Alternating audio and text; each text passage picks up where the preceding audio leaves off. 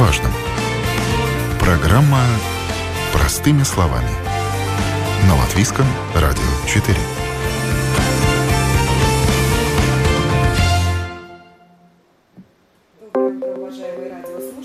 В эфире программа «Простыми словами». У микрофона я, Оксана Донич, но не одна.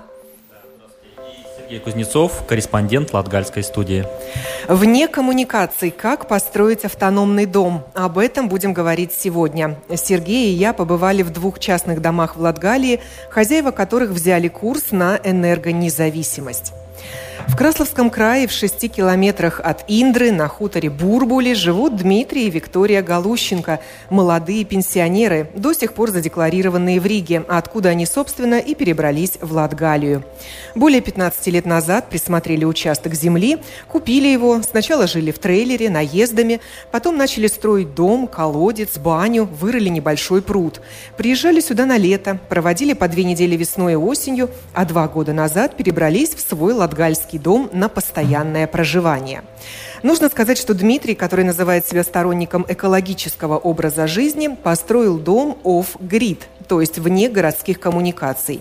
И если обычные дома зависят от электрической энергии, от газоснабжения, от канализации, снабжения водой, то его дом автономный, и ни за какие коммунальные услуги он не платит. Это невероятно, но все его обязательные платежи – это евро 95 в год за дом плюс налог на землю. Дмитрий настоятельно звал меня к себе в гости, говоря, это нужно увидеть своими глазами. Три с половиной часа на поезде, который едет через Даугавпилс и Краслову. И вот я в Индре. На станции хозяин встретил меня и повез в свои владения по бездорожью. Другого пути к его хутору нет. Вечером, пока не стемнело, осмотрели постройки, а разговор отложили на утро. Вы же здесь отрезаны от центральных коммуникаций. Ни да. электричества, ни водопровода, ни канализации. Да, совершенно верно. Никаких коммуникаций к дому нет. Это автономный дом. Автономный дом сделанный своими руками. Да, то есть э, дом разрабатывался по собственному проекту, по собственному эскизу, опыту, расположению, потом официально утверждался и официально принят э, в земельную книгу. Когда я увидела ваш домик, сруб Притом он такой черный сруб. Я подумала, что вы купили уже этот хутор со старым домом и потом оборудовали так, как вам было нужно. Но и очень удивилась, узнав, что вы построили его с нуля, и что здесь когда-то было просто поле. Да, совершенно верно. Это было просто поле, и это все построено с нуля. Но выглядит как старинная постройка. Темный цвет выбирали специально, потому что в холодное время он хорошо нагревается солнцем и обеспечивает э, достаточно тепла собственно, уже от Солнца. То есть это энергоэффективный дом. А внутренняя часть его, конечно, светлая, что придает ему объем пространства. И здесь у вас несколько построек, они находятся на расстоянии друг от друга. Это не один большой дом. Вот баня 50 метров от дома. Потом еще у вас есть летняя да. кухня, тоже на расстоянии, да. с холодильником, с холодильным да. помещением. Да, с холодильной системой. Понимание жилья человека здесь э, в сельской местности отличается от понятия городской квартиры, потому что обычно у горожан в квартире нужно поместить все в незначительном помещении. Но дело в том, что объем, необходимый для человеческого жилья, он достаточно ресурсоемкий и дорогой. То есть это насыщенный освещение свежим воздухом, водой, светом, теплом и так далее. Но большинство вещей, которые мы используем в своей жизни, не нуждаются в этих ресурсах ни в свете, скажем, ни в воде или в чем-то еще. И поэтому в квартирах они занимают полезное для человеческой жизнедеятельности пространство. И поэтому получается их содержание и экономически невыгодным, э, и экологически невыгодным.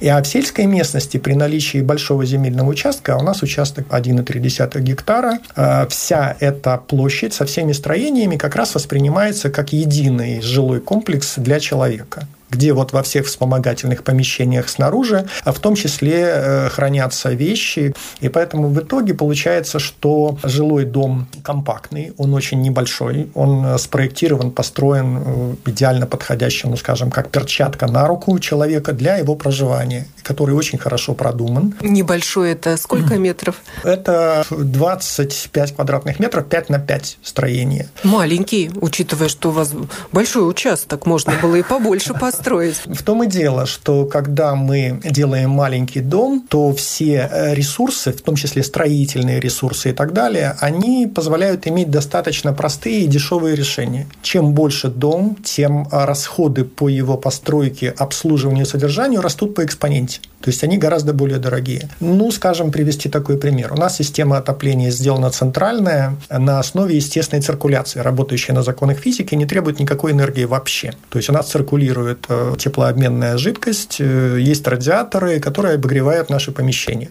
Так вот, но, но не путать с центральным отоплением в городе. Это Нет. ваше собственное да, центральное да, отопление. Да, это собственное отопление. У нас как бы собственный маленький э, печка. Она одновременно играет роль котла и камина камина с приятным пламенем, которое можно наблюдать. А просто приятно находиться в помещении все это видя. И да, от него разведено настоящее центральное отопление, которое подогревает э, все помещение. И э, для такого небольшого размера естественная циркуляция работает очень хорошо. Если же дом, например, будет более крупным, большим по длине, то при больших горизонтальных участках труб естественная циркуляция работать просто не будет технически. Тогда понадобятся, опять же, насосы, понадобится электроэнергия, ну и вы будете зависеть зависим от электроэнергии в том числе. А то же самое касается, например, систем вентиляции. Для того, чтобы э, поступало в помещение достаточно э, воздуха для жизнедеятельности человека, если у вас пролет конька не превышает 6 метров, то достаточно небольших оконцев в холодном чердаке для того, чтобы вентилировать целиком все помещение. Если же превышает, то вы обязаны ставить специальные системы или, опять же, принудительные вентиляторы, которые будут обеспечивать движение движения воздуха внутри строения, обеспечивая его как сохранность, так и необходимый для жизнедеятельности человека. И поэтому малый объем в этом смысле, он очень выгоден э, скажем, на отопление вот этого всего нашего дома на сезон мы расходуем э, всего 2,5 кубометра дров там по суммарной цене получается сейчас по нынешним ценам это порядка 80 евро на всю зиму. И сравните с вашими соседями? С соседями по местности если дом не энергоэффективный и достаточно крупный, то, в общем, у местных людей уходит э, до 8-12 кубометров дров для отопления. Потому что, как правило, если дома старые, они э, щелястые, то есть в них плохо сохраняется э, теплоэнергия. Здесь я напомню, что есть норматив на теплопотери здания. Он заключается в таком расчете, как 100 ватт на квадратный метр. Я делал специальный расчет для нашего дома, и в результате его получилось, что теплопотери потери дома у нас не превышают э, примерно 4 киловатта. Э, и поэтому наш котел очень маленький, у него мощность суммарная всего 6 киловатт с небольшим запасом самим по себе. Его достаточно для того, чтобы нормально жить в холодное время года. Это дает и экономию дров, и эффективное использование самой печи. Потому что бывает так, э, что люди думают, что чем мощнее мы купим котел, тем больше мы получим тепла. Но на самом деле не так. Потому что чем э, больше котел и вы используете его на маленьких мощностях, у него очень низкий КПД. В итоге вы сжигаете много дров и получаете мало тепла. Я провела в доме Дмитрия и Виктории две ночи. Печку они не топили, не было надобности. Дом сруб на самом деле очень теплый. Швы между бревнами законопачены льном. И эту конопатку можно видеть как снаружи, так и внутри. Дополнительной отделки стен внутри нет. Да и зачем портить красоту натурального дерева? Впрочем, дров во дворе у хозяев с запасом. Они уложены в аккуратные круглые поленницы.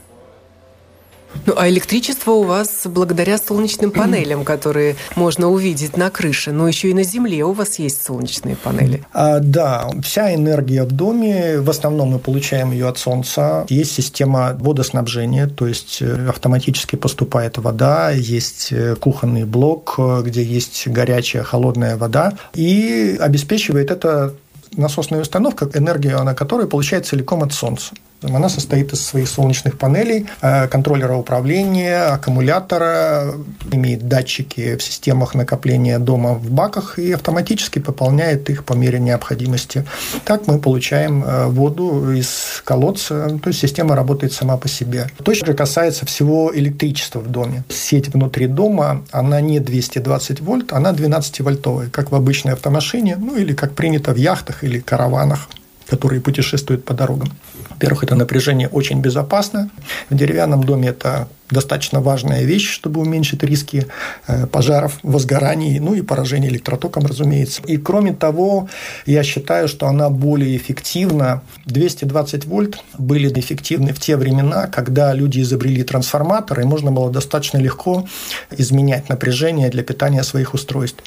Сейчас времена изменились, и практически все электронные устройства, которыми мы пользуемся, имеют э, электронные импульсные источники питания, и поэтому нет никакого никакого смысла переводить сначала все в напряжение 220 вольт, а потом опять превращать, например, для питания ноутбука, у которого 18 вольт. 12 и 18 разница очень небольшая, и поэтому можно питать эти устройства практически напрямую от э, этой сети через очень маленькие преобразователи, у которых высокий коэффициент полезного действия, в отличие от вот этого стандартного преобразования напряжения. Это первое. И второе. 12 вольт постоянного тока э, невыгодны на больших расстояниях. На них очень большие потери в проводах возникают. И опять же, преимущество маленького дома, что в нем расстояния небольшие, мощности очень небольшие, поэтому можно пользоваться стандартными недорогими проводами. И сама проводка не длинная, и опять же получается экономия. Э, кроме солнечных панелей для обеспечения электроэнергии, у нас есть солнечный коллектор. Это та система, которая занимается подготовкой горячей воды в доме. У нас э, достаточно современная система Heat Pipe, горячая трубка. То есть она а, подогревает не непосредственно саму воду, а она а, разогревает специальное медное устройство внутри, используя вещество, имеющее очень низкую температуру э, фазового перехода. И кроме этого, оно разогревает коллектор. В этом коллекторе э, циркулирует незамерзающая жидкость. Жидкость, в свою очередь, разогревает э, змеевик в бойлере, а уже там подогревается горячая вода и используется. Эти все сложности для того, чтобы зимой теплоноситель не замерз и не порвал это устройство.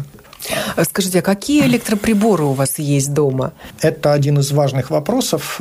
Для того, чтобы воспользоваться вот такой эффективностью и свободой автономного дома на территории Латвии при нашем климате, нашей погоде, мы должны скорректировать свои потребности в электроэнергии. Для этого приходится пересматривать основные принципы, расходы, формирования энергии, э, которые состоят, скажем, в том, что энергии нужно разделить. Нужно отделить тепловую энергию, энергию нагрева дома от энергии освещения.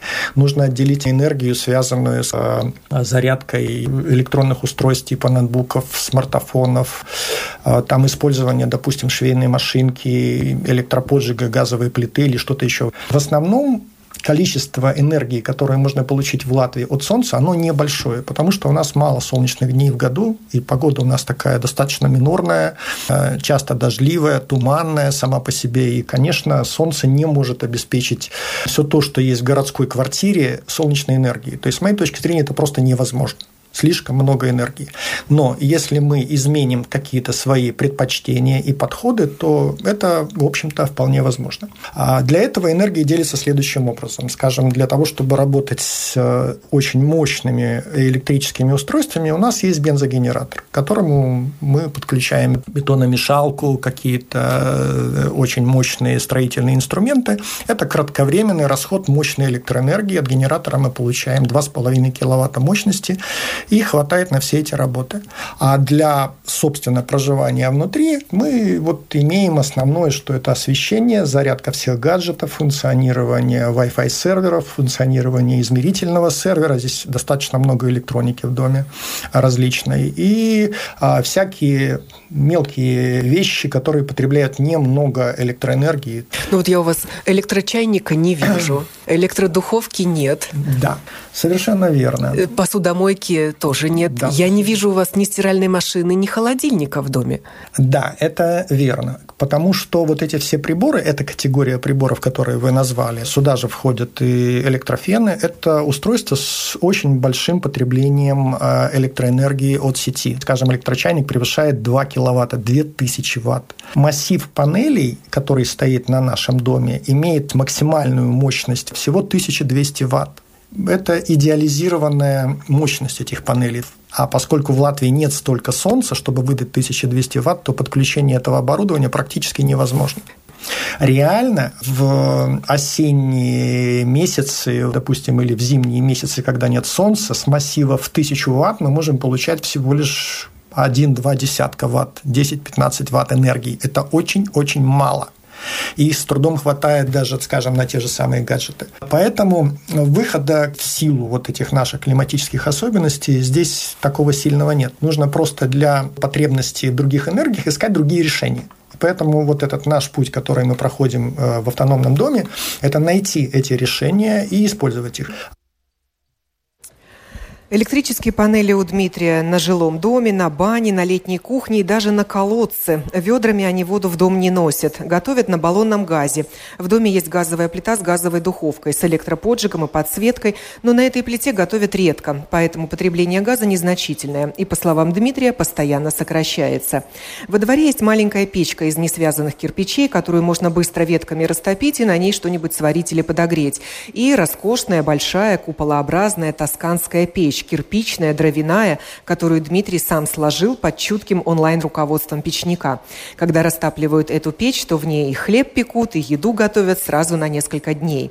Кстати, у хозяев есть солнечный чайник с раскрывающимися панелями. Литр воды на солнце закипает через полчаса. Есть еще американская турбопечка, топится щепками. Нагнетаемый вентилятор подает кислород в зону сгорания. В результате тепло преобразуется в электроэнергию. И от этой печки можно, например, мобильные телефоны телефоны заряжать. Обычного холодильника в доме я не увидела, даже маленького, но он в хозяйстве есть и непростой. Насущная вещь необходимая – это холодильник. холодильник. Где вы храните продукты? В погребе? А, значит, у нас есть погреб. Погреб у нас находится прямо под крыльцом. Вот. Он э, смеются знакомые, как двухкамерный холодильник. У него две такие горизонтальные дверцы, которые поднимаются. Он собой представляет теплоизолированный специальным экструдированным пенополистиролом бетонную коробку емкостью порядка одного кубического метра, это тысячи литров. Верхний вход дома у крыльца, прикрывает его от дождей, прикрывает его в тени от солнца, не позволяя ему чрезмерно нагреваться. Проблемой здесь является то, что, как правило, ну, как минимум в нашей местности здесь, в Латгалии, у нас очень высокий уровень грунтовых вод. Весной он может достигать полуметра, поэтому здесь невозможно создать э, и выкопать какие-то очень глубокие подвалы, или это будет очень-очень дорого. Вот, поэтому этот наш первый погребок, он в первую очередь для хранения различных овощей, э, каких-то консервов, то есть играет роль такого предхолодильника. Да, холодильная проблема стояла перед нами очень остро.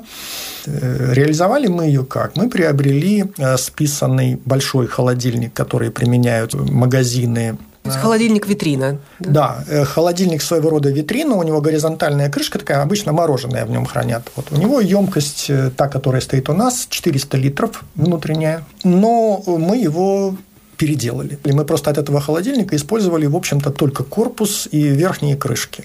Дальше для того, чтобы он не терял холод, ему сделана дополнительная теплоизоляция со всех сторон. У нас больше 10 сантиметров дополнительной теплоизоляции.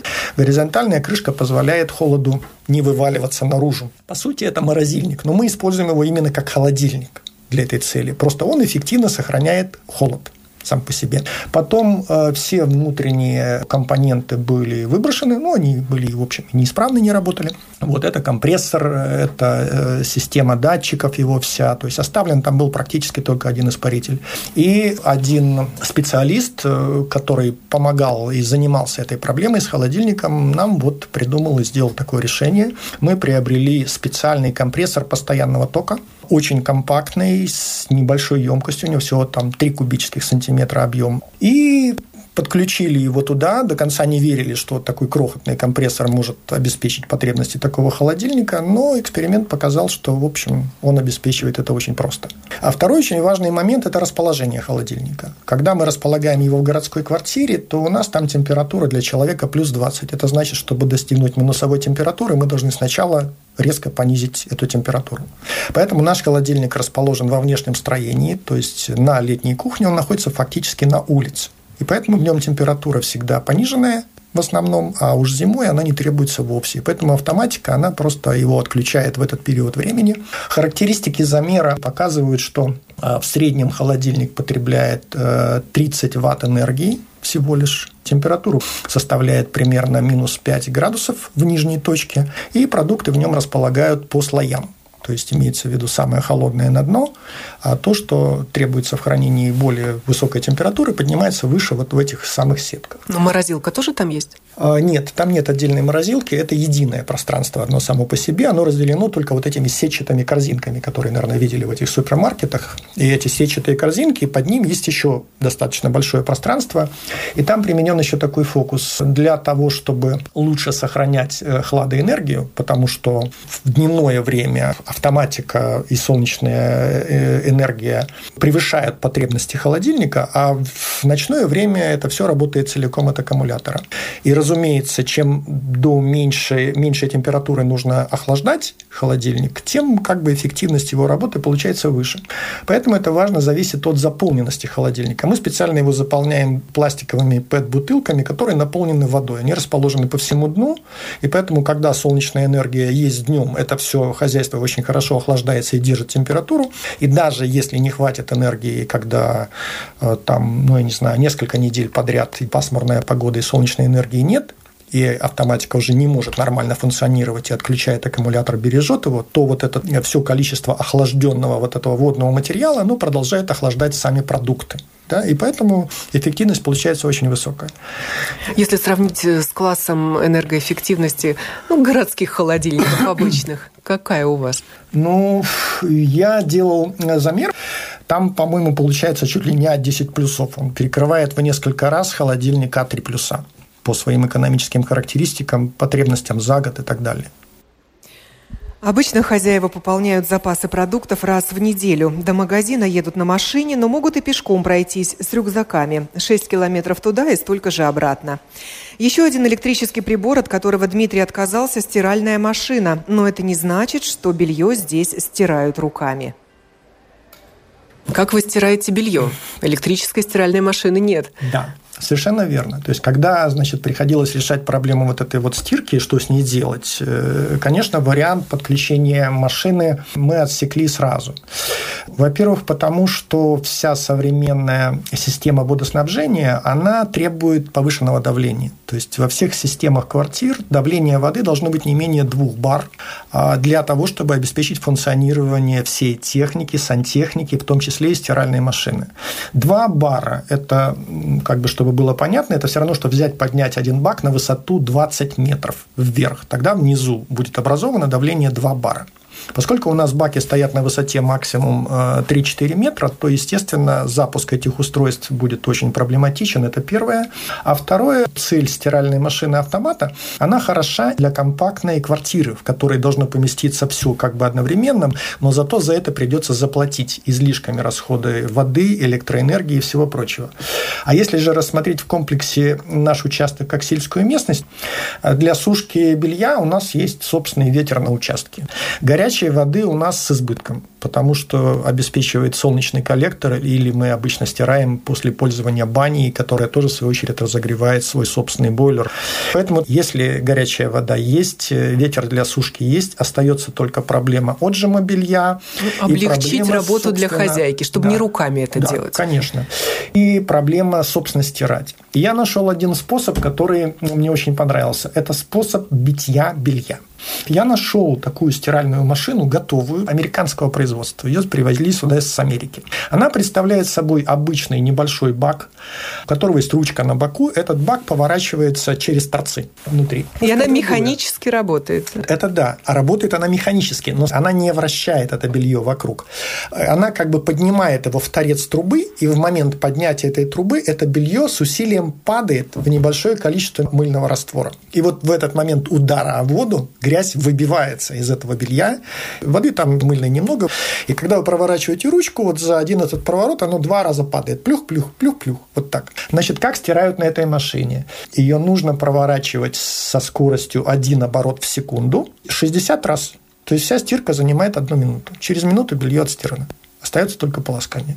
Все, и отстирывается очень чисто, никто не верит. Второй тоже важный аспект – это расход воды, потому что я считаю, что в наше время ресурс э, пресной воды у человечества, он очень небольшой. Уже в мире есть войны за пресную воду, к сожалению. Что мы пытаемся для этой цели экономии питьевой воды сделать? А есть нормативы на питьевую воду. Если у вас есть дом, а снаружи дома есть обычная ручная колонка для подачи воды, то норматив расхода на одного человека в сутки составляет 40 литров воды. Если у вас появляется э, в доме рукомойник, э, еще что-то вы провели воду в дом, то расход возрастает уже до 80 литров. Если появляются туалеты со сливной водой, он еще увеличивается.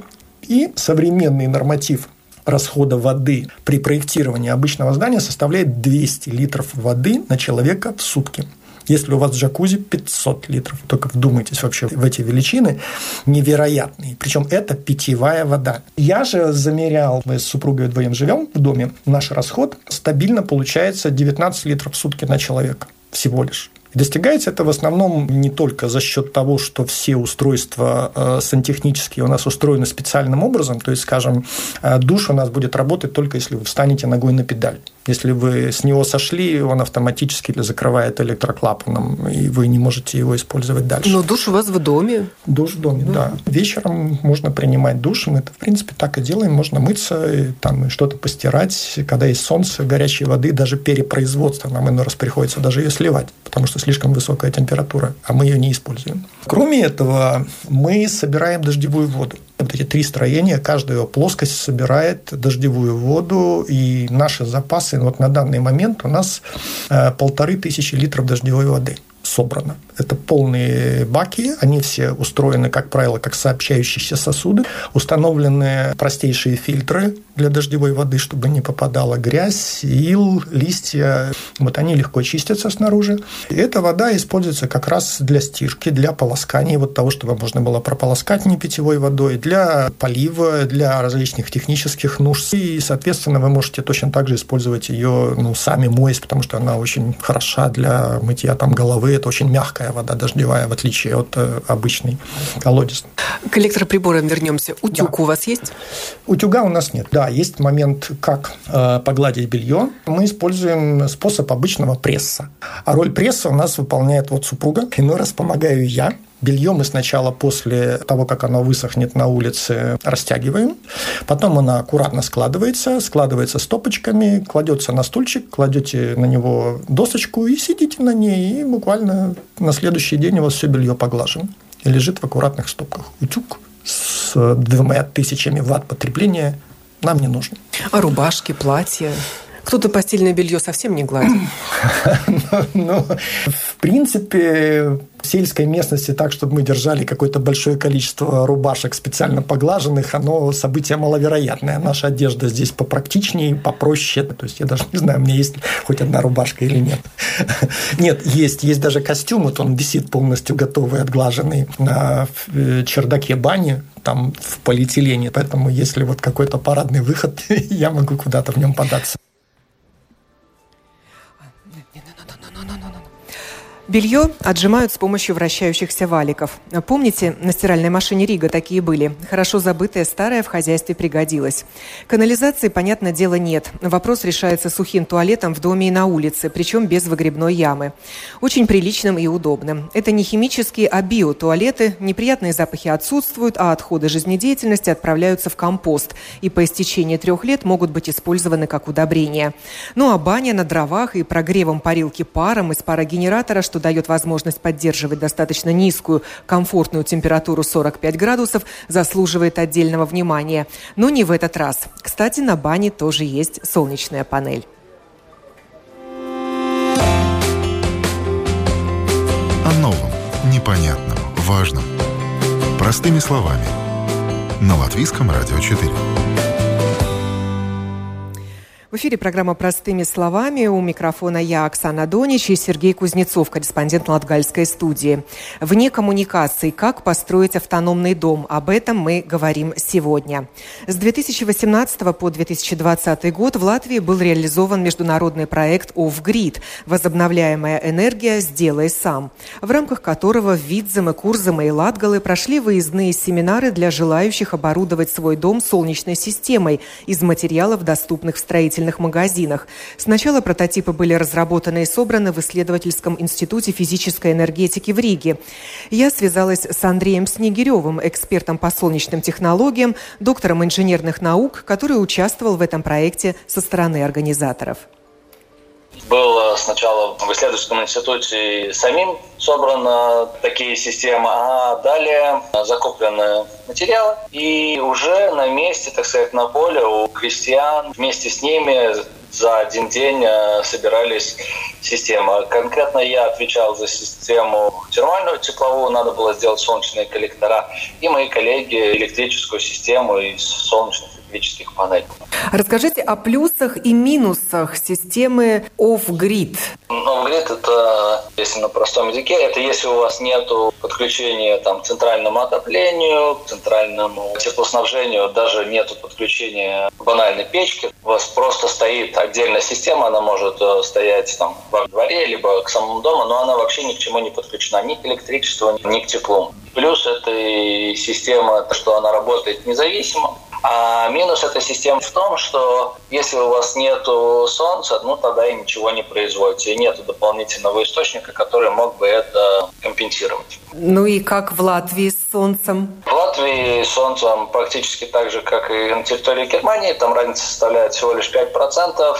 И, в принципе, солнечная система способна полгода обеспечивать необходимым энергоресурсом потребителей. Главное, чтобы было бы достаточно места, где расставить солнечные элементы. В зимнее время ничего система не производит, и надо использовать другие источники. Но, тем не менее, полгода мы можем э, снабжать, и это наша экономия и независимость и энергетическая безопасность. Ваш акцент на семинарах был сделан на то, что люди своими руками это могут сделать. Что касается термальной установки, да, это возможно вполне сделать систему солнечных коллекторов, которая греет горячую воду. А что касается электрической системы, там есть специфический элемент, ячейки для электрических панель, которые в строительном магазине не купить, их надо заказывать. И дальше электронный преобразователь. Практически невозможно сделать электрическую систему из исходных компонентов человеку, который глубоко не знает электрику и электронику.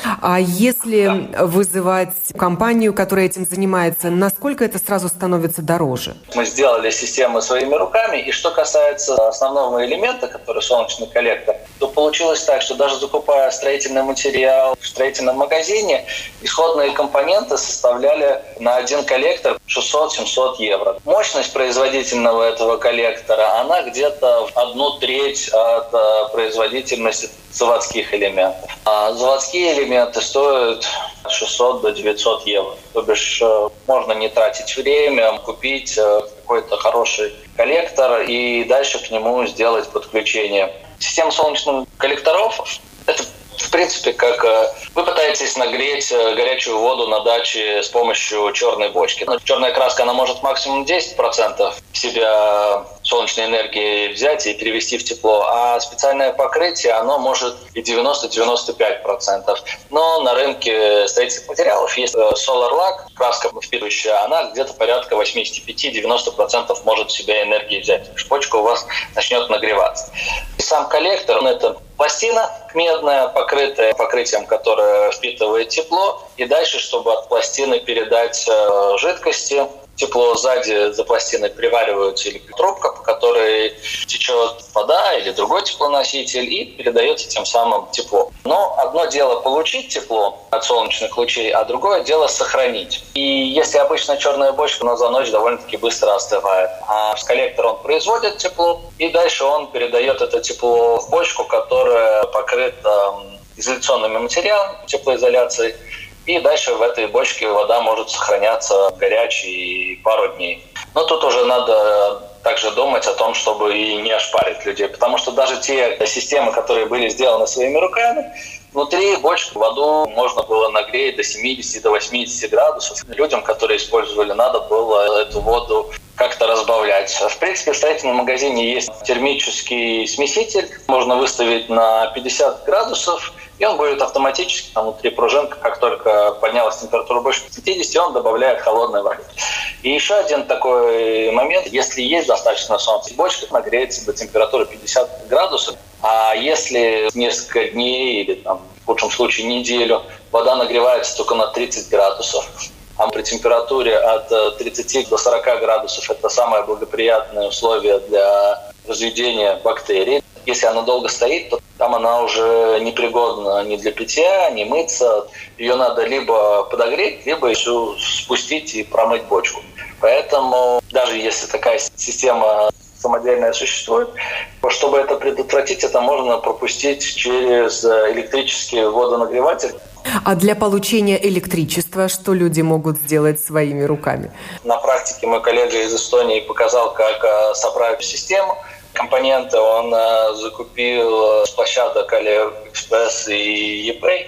Самые простые элементы собрал солнечный модуль, солнечную панель из заготовок, спаял а, закапсулировал это между двумя стеклами из оргстекла. И дальше тоже этот вот преобразователь и контроллер солнечных панелей надо было закупать. И система собирания из основных компонентов, она получилась дешевле, чем э, заводские системы на рынке, но, конечно, гарантии никакой, и малейшая ошибка, она, конечно, приводит к тому, что система перестает работать, и пока ты ее не запустишь, ну, и, э, если касается тепло, то ты энергию теплую получил, ее в бочке накопил. Что касается электрических систем, вот у тебя солнце есть, оно преобразуется в электричество. Если ты смог сразу же использовать электричество, то ты его использовал. Если нет, то оно либо не производит, но оно останавливает автоматически, занижает мощность солнечных панелей.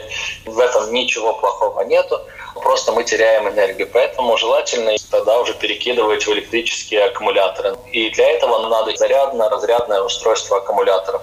Скапливать энергию в аккумуляторах – это всегда дорого, потому что электрические аккумуляторы литий-ионные являются дорогими. Если касательно тепловых систем, то да, ее можно собрать, а если касательно электрических систем, это все-таки электрический ток, и без знаний электробезопасности я советую самодельные системы электрические не собирать и не трогать. Даже если сломались, лучше позовите человека, у которого есть образование, либо хотя бы он прошел курсы по электробезопасности. Каким был интерес к этим семинарам и удалось ли кому-то из тех, кто их прослушал, воплотить в жизнь ваши идеи? Интерес был огромный. Количество людей, которое пришло, превышало количество доступных мест. Люди стояли, люди интересовались. Очень большое количество вопросов. И не поверхностных, а таких детальных, что показало, что они искренне заинтересованы сделать это сами. Насколько я знаю, на практике как минимум три системы было построено. И после реализации этих даже трех систем на месте приходили звонки от тех, которые пытались своими силами сделать. Была выпущена брошюрка, количество есть большое видео и с презентациями касательно этих систем, и с видеоматериалом, э, где именно происходила сборка оборудования. И когда мы собирали, я пытался максимально детально рассказать про такие нюансы и сложности, чтобы люди обратили на них внимание и сделали систему та, которая работает, а не просто стоит. Мой коллега Сергей Кузнецов из Латгальской студии отыскал участников того проекта, людей, которые установили у себя предложенную систему получения электричества. Я побывал в гостях, э, я побывал в гостях у Илзы и Оскара Межнексов. Э, они живут на хуторе в Амбельской волости Ауждавского края уже 16 лет. И уже как два года э, они используют солнечные батареи. У них четыре панели, которые ну, частично покрывают их необходимость в электроэнергии. Вся эта система на тот момент стоила около двух с половиной тысяч евро, но они как участники проекта получили ее бесплатно в том плане, что у них как показатель самостоятельное хозяйство, туда можно приехать, посмотреть. А, кроме этого, из системы экономии у них стоит э, солнечный радиатор для нагрева воды и плюс так называемая педальная стиральная машинка. То есть это полный, полная механика, когда ты садишься и крутишь педали и стираешь белье. Ну, сейчас предлагаю послушать, что расскажут Оскар и Илзе о том, как у них все это устроено. Э, суть этого э, проекта Off-Grid было о том, как деревне, семейный дом э, сделать всякие приспособления, да. чтобы экономить энергию Ну и, конечно, получить побольше возобновляемой, ну и чистой энергии. Угу. Мы установили солнечные панели, которые не связаны с электричеством, которое идет по сети.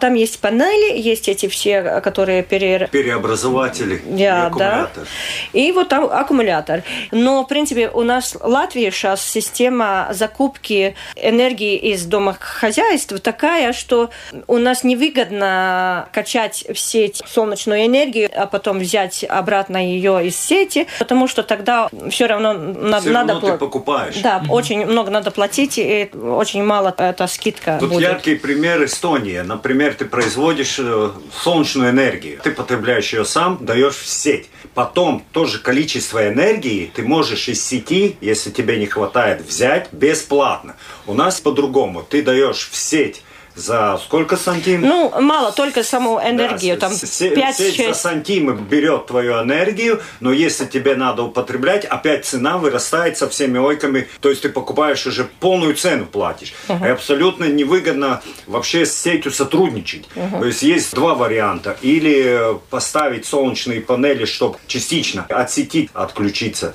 или вообще стараться полностью сделать все хозяйство независимым. Доктор э, наук, который из Сталинского технологического института ставил нам эти панели, который собрал всю эту систему, запустил. Он сказал, что хозяйство можно сделать независимым полностью. Вопрос в том, сколько это стоит. В Эстонии даже не субсидируют э, покупку солнечных панелей, потому что человек покупает, производит себе, дает сеть, из сети, когда мало берет. Все по нулям выходит. Здесь по-другому. Здесь надо купить аккумулятор, который как раз стоит две трети от всей системы. Плюс аккумулятор, он немножко капризный. Зимой его надо подогревать.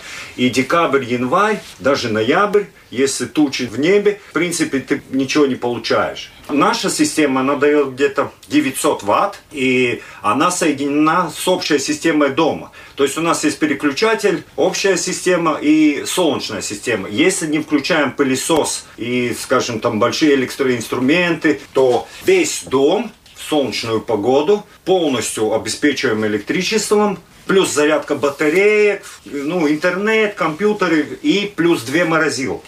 Но это морозилки специально подобранные. То есть стиралку не включишь. Чайник тоже. Чайник, Чайник нет. все, он уже 2 киловатт, он сразу сожрет весь этот аккумулятор. Но в солнечный день вот наше хозяйство, оно маленькое хозяйство, и по земле, и по площади, оно, скажем, с 8 утра до 11 вечера спокойно обходится на этой энергии. Но если надо что-то побольше, мне вот компрессор включить или что-то такое, сразу надо переключаться на ОЙК. Ну да, и когда солнечная погода, тогда можно и побольше тратить, ну, потому что оно все время обновляет. Но самое главное то, что если полностью перейти на солнышко или самую большую часть, то надо изменить, как мы думаем и как мы планируем э, вещи. Потому что если мы захотели бы электрическую плиту, захотели бы... Микроволновку. Э, да, и электрически обогревать воду или дом даже, для этого надо такую большую систему, что она очень-очень долго не будет окупаться. Ну, все мечтают мечтают о халявной энергии. Главный вопрос, сколько это стоит в начале и когда ты получишь первый халявный ватт. То есть, когда система окупится. Если система не сломается. То есть уже ремонт надо uh-huh. учитывать. И тут в Вишках рядом есть один мужичок. Он сделал ветровой генератор. Он мастер, то ли инженер. И он из подручных материалов собрал и работает хорошо. У него генератор даже, по-моему, от москвича был. Но он посчитал, если даже система не будет ломаться, а там шестеренки, подшипники, обмотка, то первый свободный ватт он получит через 25 лет. И это он сделал сам. Ну, так как мы панели получили, в принципе, бесплатно, это у нас очень выгодно, да. Но если их сейчас э, надо было бы купить, тогда я бы думала вот о цене аккумуляторов. Это самое главное, и как долго они будут держать, сколько будет возможность с ними работать, и когда надо будет обновлять их. Э, Сергей, опиши, как это выглядит, что тебе показали хозяева? Э, ну, это такой комплекс э, построек, э, сам жилой дом, где мы беседовали. А рядом находится такая пристройка навес, потому что Оскар, он мастер-ремесленник, он занимается, он делает крышу из щепы. И это специально вытянутый такой навес, где он хранит инструмент, станок. И для солнечных панелей он рядом построил еще один навес, на которых стоят сами эти панели. И условно под этой крышей установлен короб, где есть эти аккумуляторы и все остальное оборудование, эти преобразователи, от которых уже тянутся провода э, к дому. Ну и где уже стоит сам вот этот переключатель, где можно на общую сеть и обратно на эти солнечные панели, ну, ну условно, бесплатную энергию переключаться. Ну, я думаю, мы еще раз послушаем Оскара Илзе о том, как у них все работает и устроено. Летом, в принципе, мы очень мало тратим э, электричество, которое из общества. И очень сети. часто мы, кстати, берем из сети электричество, потому что просто лень подойти и переключить. Да? Вот ну, сегодня с утра могли сделать чай и переключиться, и все, все равно бы работало. Ну, сегодня такая ну, пасмурная да, погода. Да, вчера было солнечно, и там зарядка стоит, ну, наверняка полная. И то, что я бы хотела, как пользователь солнечной энергии, я бы очень хотела, чтобы в Латвии пошла система, которая уже работает э, в Эстонии, что я могу подключить свои панели к сети и просто без аккумулятора вообще. Они а. производят энергию, и когда мне надо энергию, я ее беру из сети, и пока мои э, панели, сколько они вырабатывали, столько я могу взять. Лишка скидывается для других, которым не хватает. Угу. Это просто великолепная мысль. Все равно надо думать. А может быть, какие-нибудь элементы отключить от э, электричества. Ну, просто у нас очень большая семья и много одежды надо э, стирать. Но если хозяйство поменьше, людей поменьше, у нас есть стиралка с педалями, которая хорошо работает, и час, ну так, очень медленно там надо Ты с педалями работать. читать книгу да. и крутить педаль. И там не надо все время крутить, просто немножко так двигаться ног. Выбираешь режим. Сам. Да, и вот если с нею работать, тогда уже тебе не надо стиралку. Еще у нас есть солнечный подогреватель воды, который, в принципе, работает э, и подогревает до 40 градусов. И очень солнечной погоде даже до... До 60 доходило. Да, но это уже очень жарко. У нас тут э, на мастер-классы много людей приезжало, и, ну, всех интересует халява. И один из парней, ну, который просто сэкономил денег, этого же доктора технических наук попросил собрать ему тоже систему. Он живет, ну, посередине поля. Никаких кабелей, никаких столбов, электричества вообще там нету и не будет никогда. И вот этот доктор собрал ему систему. Э, система полностью обеспечивает дом. Ну, у него хотелки минимальные. Человек не извратился от цивилизации, но дело в том, что в зимние месяцы все равно надо включать генератор. Угу. У нас просто не хватает солнышка. Пока есть солнце, да, если он зарядился, он может весь день пахать. И еще до темноты. Это я тебе говорю с 8 до 11, это когда был еще март когда уже где-то в 6-7 темнота, полная темнота. А ходить-то хочется. И мы не экономили. Мы сначала одну лампочку, потом кто-то включил вторую, третью. Но дело в том, что просто ты приспосабливаешься к работе системы. То есть ты все работы, которые надо делать в темноте, делаешь, пока свет есть. Когда нет, ты идешь спать или у тебя заряженные батарейки. Те же самые налобные mm-hmm. фонари и все такое. То есть днем оно заряжается. Вот сегодня я зарядил, да, у нас три фонаря. И каждый из них может работать так беспрерывно, может быть, 4 часа. Я с ними на охоту даже хожу. То есть ты уже к этому готовишься. Пока солнышко есть, ты собираешь все павербанки, все аккумуляторы, все заряжено. Наступила темнота, солнышко кончилось, аккумулятор иссяк. Ты включаешь свои, ну, как говорится, дополнительные прибамбасы. Ну, не такие, которые купил, через год выкинул. И пошел дальше. Mm-hmm. То есть ты не зависишь. И тебя не интересует, когда солнышко ложится спать. Ты сам организуешь себя. А микроволновку просто, ну, притормози свои хотелки и пользуйся духовкой. Ну и, в принципе, если смотреть по погоде, ноябрь, декабрь точно никакая энергия солнечная нету. А январе... Ну, на интернет хватит. Я думаю, даже на интернет не хватит.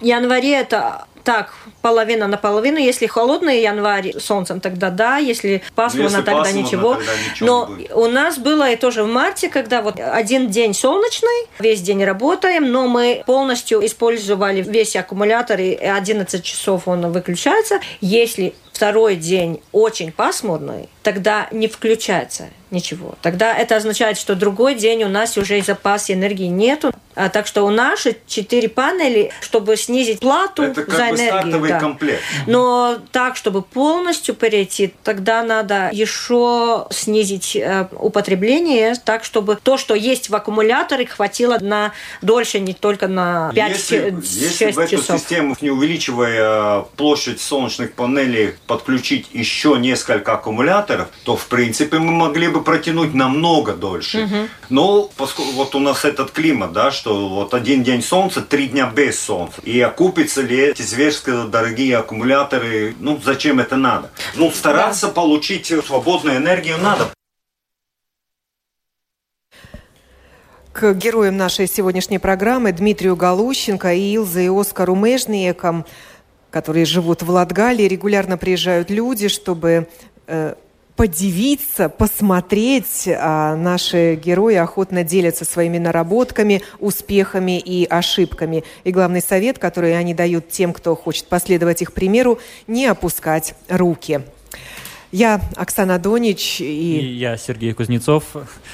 Прощаемся э, с программой простыми словами.